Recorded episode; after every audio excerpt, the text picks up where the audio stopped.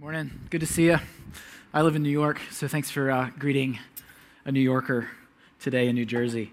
Uh, wine is my love language, so I may just join you for your fall tasting, and I'm serious. Um, so as we're looking at, at the fruit of the Spirit, I don't want to assume that, uh, I don't want to assume anything, quite frankly. Paul has this, this letter to the Galatian community in the Roman Empire in the first century. And he says things like this. He gets to the end of, of this epistle, this letter to this church. And in chapter five of six chapters, he goes through this amazing narrative of what it means to follow Jesus. And then he starts to give you this sort of like vision for what a life that follow Jesus, that follows Jesus is actually supposed to look like. And he says things like this the fruit of the Spirit, the fruit of the Spirit of God that comes to dwell inside of us, it begins to produce something this sort of life. It unfolds like this a life of love and joy and peace and patience and kindness and goodness. And it continues on with some other sort of virtues or some other fruit, as he would say it. And so we're going to look into one of these fruit today. Uh, this past summer, I spoke on a few of the fruits. And so today I'm going to lean into goodness. Clay's going to be speaking some of the series as well about some of the other fruits. Um, but we're going to lean into goodness. In the psalm, if you've read Psalm 1, Psalm 1 is a really good place to start, obviously, chronologically, but it's a good place spiritually. If you've never read the scriptures, Psalm 1 begins with this beautiful, dramatic image of what a follower of God eventually becomes like. And it talks about the follower of God in this beautiful image, not propositions, but to say a follower of God is like this tree that is rooted by this stream of water. And it, it yields its fruit. It doesn't even depend on the season. It is so fixed in this one soil, being, being nourished, that it yields fruit both in and out of season. And I think that's an amazing sort of understanding of looking at Paul from the New Testament and then looking at Paul from the Old Testament, of saying that this was sort of the story of God all the way through, of who we're supposed to become. And so I, I, love the fact that the psalm has a vision for your life. And it's about this it's not about earning, it's not about striving, it's not about forcing these kinds of fruits to come in our life. It's about positioning your life. That following God is about positioning your life for God to work. Does that make sense? And I think so often we get it inverted that I got to do all the right things, I got to go to the right places, I got to come to the right events, I got to do the right courses, and then finally I'll be in the right spot. But I think that what the gospel is constantly telling us is that following Jesus is about positioning your life for God to move. So let me ask you this question How are you positioning your life intentionally for God to work? I mean, part of it is gathering corporately for worship. That's part of positioning your life, taking sacred time on a weekend and coming to worship with the community. But the other six days of the week, how are you positioning your life? And so I want to raise three questions this morning. Really simple, really quickly. The first one is this What is the fruit of the Spirit? The second is this What is goodness in the fruit of the Spirit? And the third one is this What does it actually mean for my life? What is the fruit? What is goodness? What does it mean? How do I begin to move into that? So let's begin with number one. What is the fruit of the Spirit? Simple definition. Used it this summer. We'll continue to use it for the sake of redundance. It says this The fruit of the Spirit I would define as outward signs of inner abundance. It's signs over the course of time that person follows God. It's becoming evident that the God of goodness is on that person.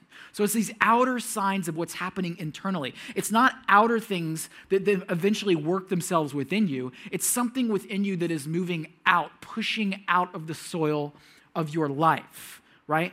So it's sort of it's sort of the idea of something being cultivated, not something you're forcing or manufacturing, but something that's happening in you that's beginning to move out. And it's more of what comes as a result of abiding with God rather than striving for virtue. And it means this it means surrender, it means prayer, it means scripture, and it means community become non negotiables for us. Because these are some of the ways that we position our lives for God to move. So when we read scripture, we don't read it pietistically or because it's a religious function. We read it because it nourishes that which calls deep within us and reminds us of our story and who we are. We don't pray because we should. We pray because conversation with God, just like conversation with a spouse or a friend, it deepens the relationship and causes the relationship to flourish. We don't do community because it's part of a checklist. We do it because we need others to see us, to hear us, to give us feedback, and to walk with us in all of the seasons of life. That these are some of the ways in which God works in us over the long arc of our lives. And so here's Paul. Paul's in the first century writing to Christians dominated in an oppressive Roman system. And I think what he's saying is this He's saying, You believe in God, now what? Now what? What's supposed, life supposed to be look like? What's life supposed to look like? Is it to believe in God to go to heaven someday, whatever that would mean? Maybe, but is there more than that? And I think to Paul's point, I think he speaks to us today. So I believe in God, at least some days. Now what? What's my life supposed to look like? What's the goal here? Like, what am I supposed to be walking toward? Or is it just sort of ambiguous? I guess I believe in God, and I'm just going to go back to life as normal. What is my life supposed to look like? And I think Paul is giving us a vision that there is this fruit.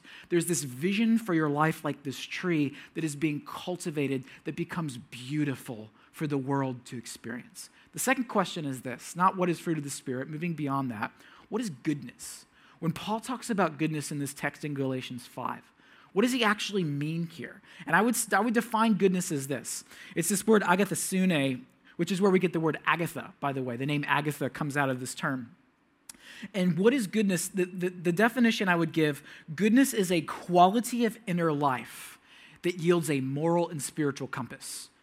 And I, I don't think that's how our culture would define goodness. Goodness would be that which is external and that which is going, like doing good philanthropy and doing good deeds and doing this bag thing you just talked about for, for giving food away. I think that's what would say, well, that's good. And it is good. But what Paul has in mind, first of all, is that there's something happening eternal, internally that makes helping a food pantry just what you long to do, what you want to do. You're not striving that to sort of cover up or pay the price for all of the things inside of us that feels broken. That there's something in us that's stirring, that's moving, that begins to move outward, and you begin to manifest good things into the world. In other words, you begin doing good because God is doing a deep work of goodness in you. That the God who is good is at work producing goodness. That's one of the things about the fruit of the Spirit that we would say of love and joy and peace and patience and kindness and gentleness and faithfulness and self control and goodness. That these are not things that are sort of tangential to who God is, these aren't separate from God's character. What Paul is saying is when you come to know God and you begin to walk with Him, God lives inside of you and begins to manifest God's self through your life. In other words, you begin to resemble God. That is sort of the goal of life. It was the goal of life in Genesis 1 and 2. And I think God wants us to move back into that original vision of what it means to flourish as humans, which means to mirror this God that we claim as love and joy and peace and goodness. What I'm trying to do this morning is to free you from self righteousness. I'm trying to free you from the burden of perfection I'm trying to free you from all of the heaviness of getting everything right. And I want to call you to the simple task to allow God in your life. Because that is transformative. It's not performance based, it's surrender based. And I think it's freeing for us. And I think the word goodness has a bit of a branding problem in our time, quite frankly. I think when you think about it, every faith, every philosophy has a strategy for how to become good, how to gain virtue. I'll give you an example. Like Islam has the five pillars of faith. Do these five things over the course of time, and you'll be a good Muslim. Israel has the Ten Commandments, and, and, and more than that, actually, to fulfill the law. Then you'll be in righteous standing with God, right? And when you fail, there's always Yom Kippur, right? It was the old covenant system. The ancient Greeks had virtue ethics. There's the popular golden rule, Recent society promotes that philanthropy is one of the ways in which we become a good person. But this is important because goodness for Paul, Paul isn't referring to strict moralism. Like when you read Galatians, the whole book, in fact, that would be a great thing for you to do this week. If you've never read Galatians, it'll take you about 30 minutes. Sit down with it one morning and just read it cover to cover. Sometimes you lose uh, when you come back to it the next day if you just do one chapter at a time. That's fine. But to just read six chapters of this, it'll take you maybe 30 minutes.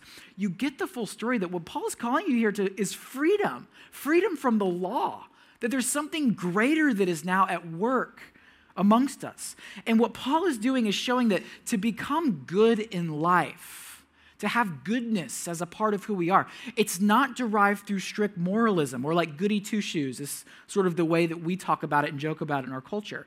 It's an integrity in life without being self righteous. Now, let me, let me show you some potential errors here. Here's on one side, there's a potential error called fundamentalism. Fundamentalism. It's what's come out, it's what's misconstrued goodness over time. And it happens a lot in religious communities. It happens a lot in Christian communities where it becomes performance based, proving something, having to prove having to prove something by all of your works, wanting to be showy, wanting to wanting to like sort of show off how good you are, wanting to be seen, wanting to be heard for the good things you're doing, and it's fundamentalism. Often it's a disguise that there's actually not a lot going on in your heart.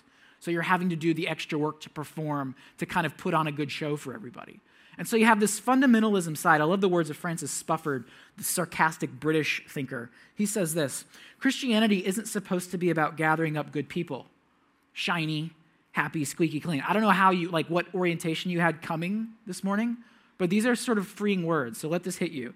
Christianity isn't supposed to be about gathering up good people shiny, happy, squeaky clean, and excluding bad people, frightening, alien, repulsive, for the very simple reason that there aren't any good people. A community of acknowledged screw ups ought, at least in theory, to be kind to one another. That's what we have in common. We're, we're all sort of missing the mark, if you will. And so, this idea of showing off righteousness is silly.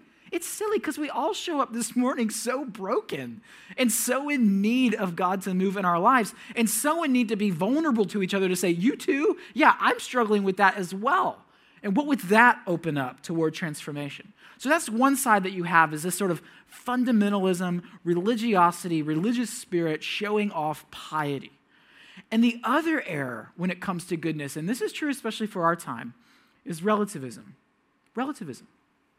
This idea that, well, what's good to one person isn't always good to another, right? This, we have this sort of relativistic understanding of goodness in our culture, don't we?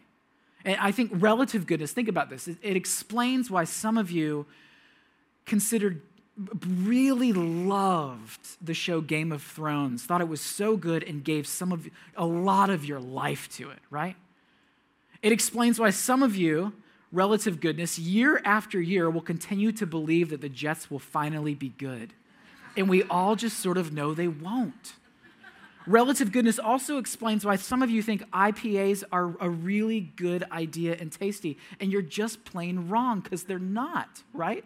Like this idea of relativity. And the point is this we've so relativized standards of goodness in our time that what is good? What does that even mean anymore? Because what's good to one person isn't to another. I'll, I'll, let me just take you into history for a second. Historically, this has been a really big conversation. Perspectives on goodness have gone through these massive shifts. Let me explain, and this is going to be oversimplified, but you'll get the point. Let me pull up this graph behind me. The pre modern mentality. Now, this was before 1700, right? So let's step back into time for a moment. The pre modern modern mentality was this the predominant view was that good was outside and I'm so evil within. That good is somewhere out there to be found or pursued, whether it's through tradition or ideology or community, but evil resides within me and it holds me back on my quest, right? This is where like medieval piety, medieval Christianity like found its peak of, of all the self flagellation and all of the things that we see historically of people saying, Yeah, I'm so bad all the time within, and, and I just carry that around with me all the time, right? And that was sort of like the dominant worldview for a long time historically.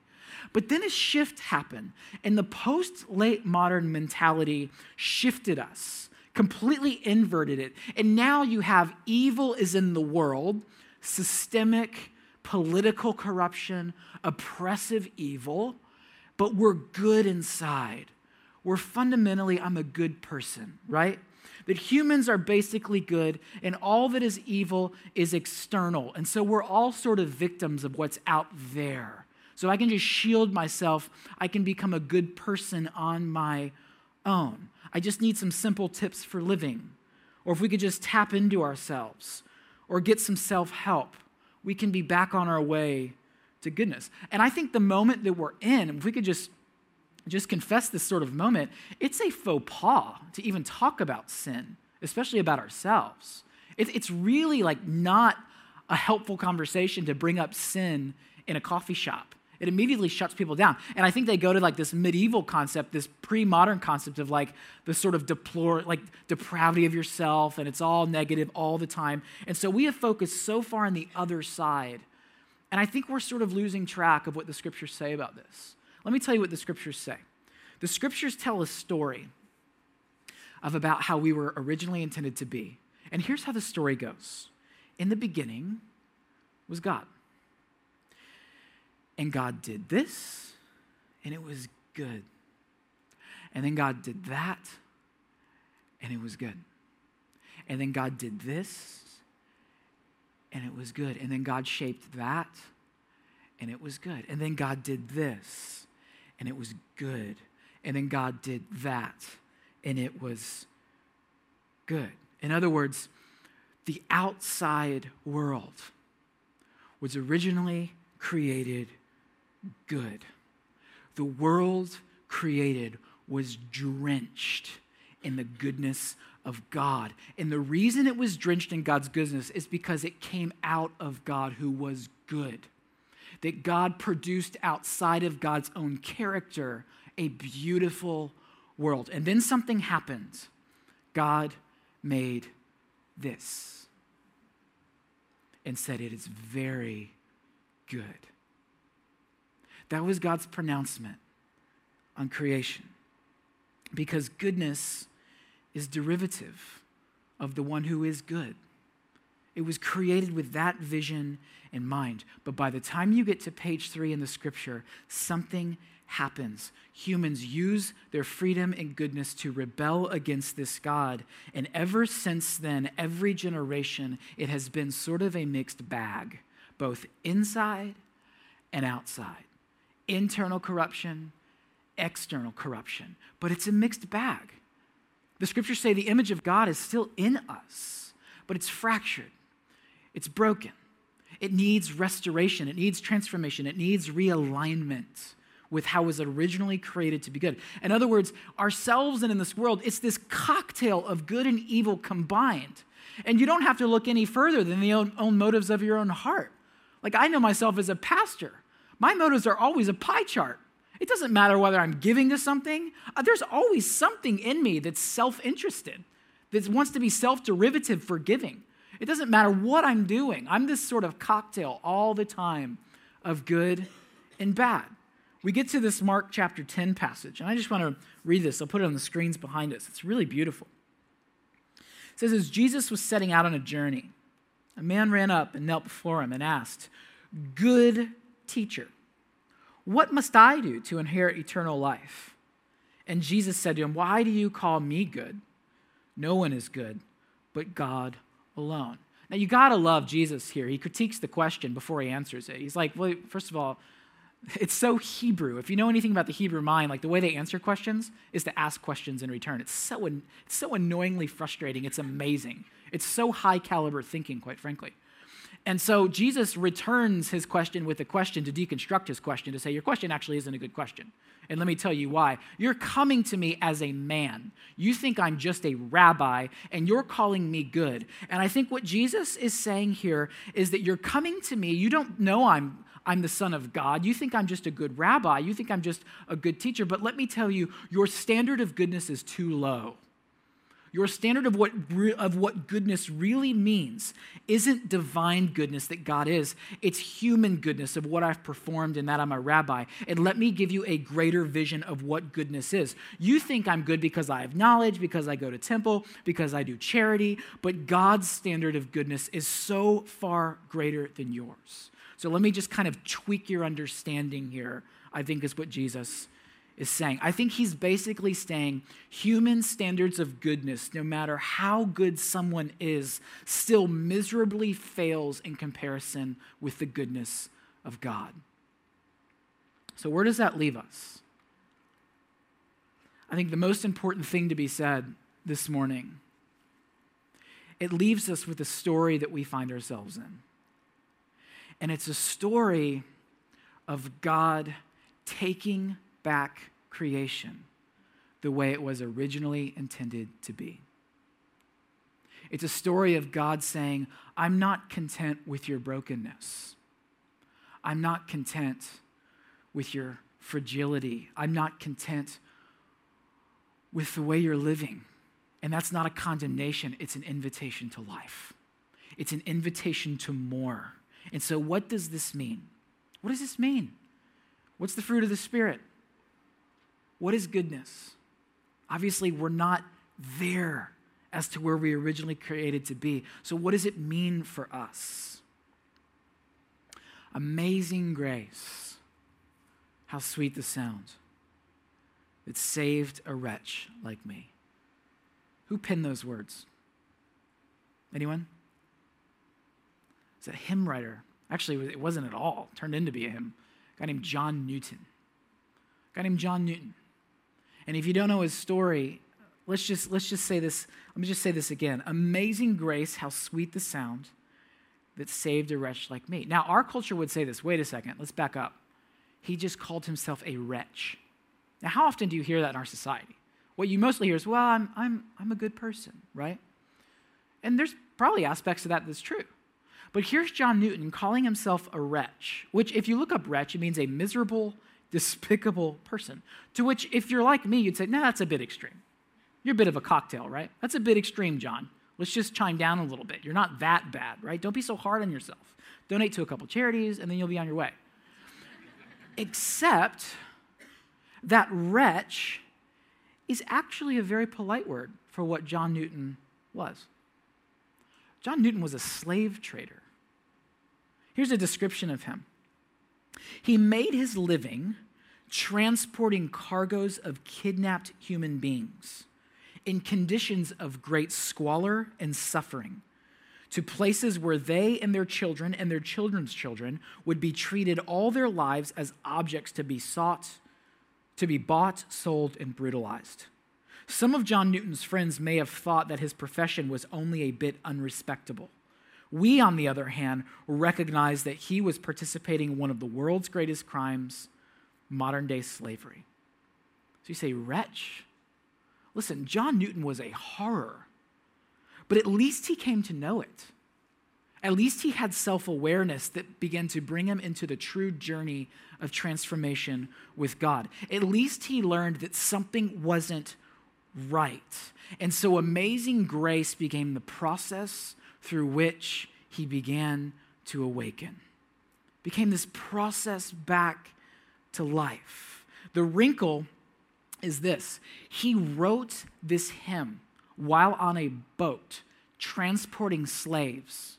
But he didn't write it because he realized that slavery was wrong and he was complicit in the system.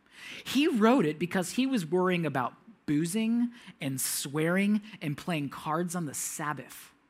That's what originally led him to God, is realizing, peeling back the first layer wow, I am a mixed bag and I need something beyond my own charity work to sort of save me. And that's the weird thing. And what happened was over the course of time, the layers of the onion continue to be peeled back. And it says this God went on to gradually show him dark, accurate visions of himself and it went on changing him until eventually he could not bear the darkness of what he did daily. and he gave up the trade and ended his life as a penitent campaigner against slavery. And at every stage, it had been said the same patient guilt that led him on was amazing grace, which records its earliest gnawing at him, is unwittingly faithful to the rest of what was coming to him. In other words, what happens is this in our life. When you experience the grace of God, and some of you would say you've, you've had this moment before, the grace of God is a knife before it's medicine. The grace of God will expose you before it heals you. Because the grace of God is so delicate to show you that you don't have it all together. But then the grace of God says this it's okay. Because there is one who has come that has done the work for you. So surrender and trust and allow that God to begin work, work deep within your life. I want us to get off our own goodness for a minute and sort of evaluating ourselves. Well, am I good or am I not? How have I been this week? Have I been good? Have I been not good? I want us to get off that. And I just want to end by asking this simple question How deep will you allow God's goodness to penetrate your life? What happens is, like John Newton, if you allow the goodness of God to penetrate your life, it will continue to expose areas of you that are uncomfortable, that are annoying, that we want to honestly hide from. It exposes ourselves that we are a pie chart in life full of all of these mixed motivations.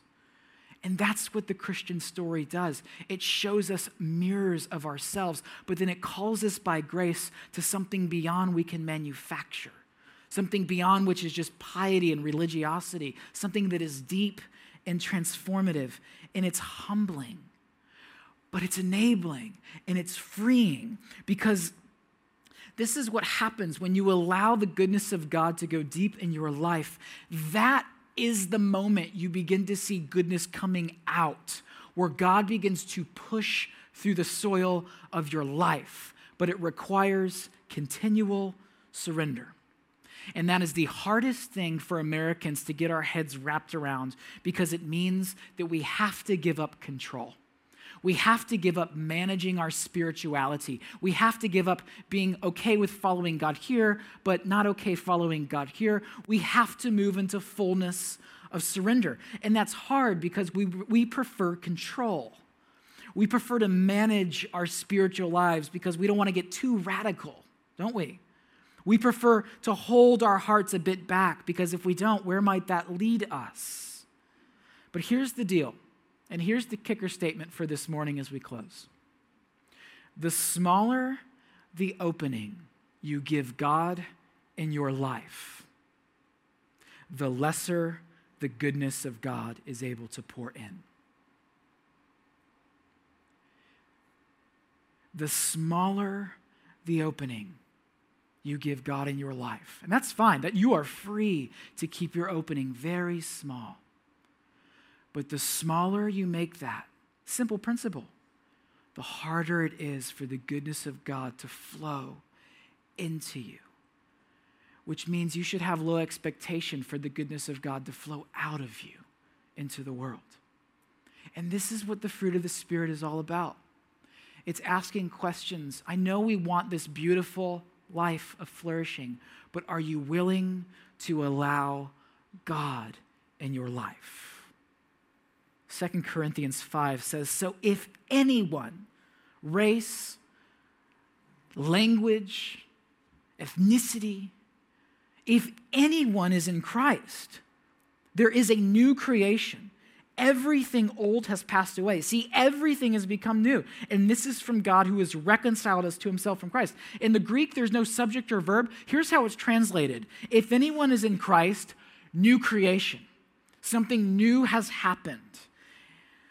And all I can say is this in my own story when God found me, I felt exposed. I felt had. I felt caught. I felt, and I haven't even been thinking about it. God found me in a moment. And it was just this moment where I felt like I had this choice before me. And it's the same choice that I have to make every single day of my life.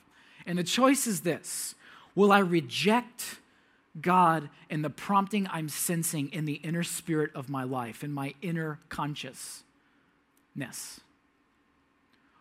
Or will I receive God? Am I an invitation for God to move?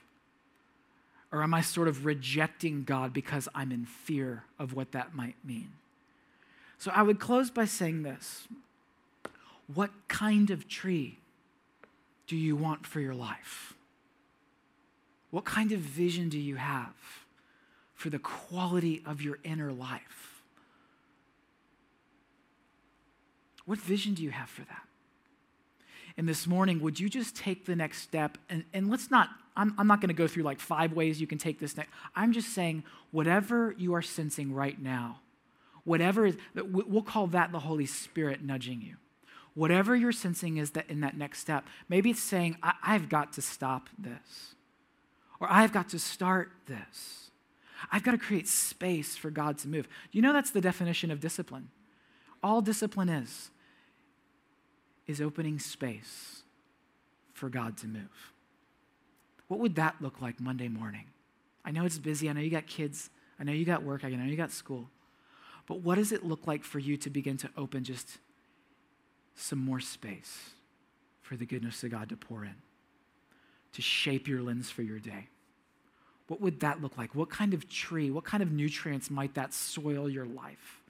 That the goodness of God may pour into you.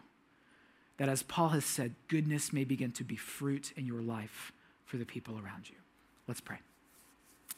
God, I thank you for, um, for you. I thank you for, for your presence. I thank you for your word. I thank you that, um, that we can gather freely this morning and say yes to you. And I pray, Lord, maybe for the first time this morning that you're just prompting someone's heart in this room to say yes for the first time. And I would also just pray for those that are needing to say yes again, who are just in a spirit of rebellion, a spirit that I often feel in my life where I just, I want autonomy, I want my own thing, I want to decrease your capacity in my life, and I want to just increase my own will. And so, God, I just renounce that. I say that's not where freedom is found. That's not where flourishing is. Flourishing is found in surrender, ironically paradoxically. And so, God, this, this morning, as we come to worship, as we come to gather around your name, I pray that you would open up wider holes in our life for your spirit to come in and change our lives. Would you do that in this space? And we ask you to come and to be present in us. In the name of Jesus, amen.